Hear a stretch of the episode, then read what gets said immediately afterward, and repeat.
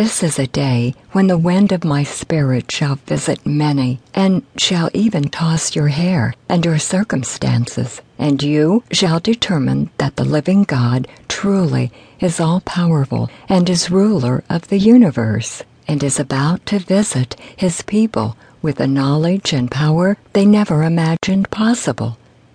My child, why do you fear? When you are in my presence, you experience the absence of fear. So why do you fear? Know that as you walk with me and in me and abide in me, fear will not come knocking at the door of your heart.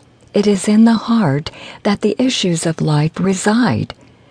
Fear will try and try to overtake every issue in your life if you allow it even a toehold.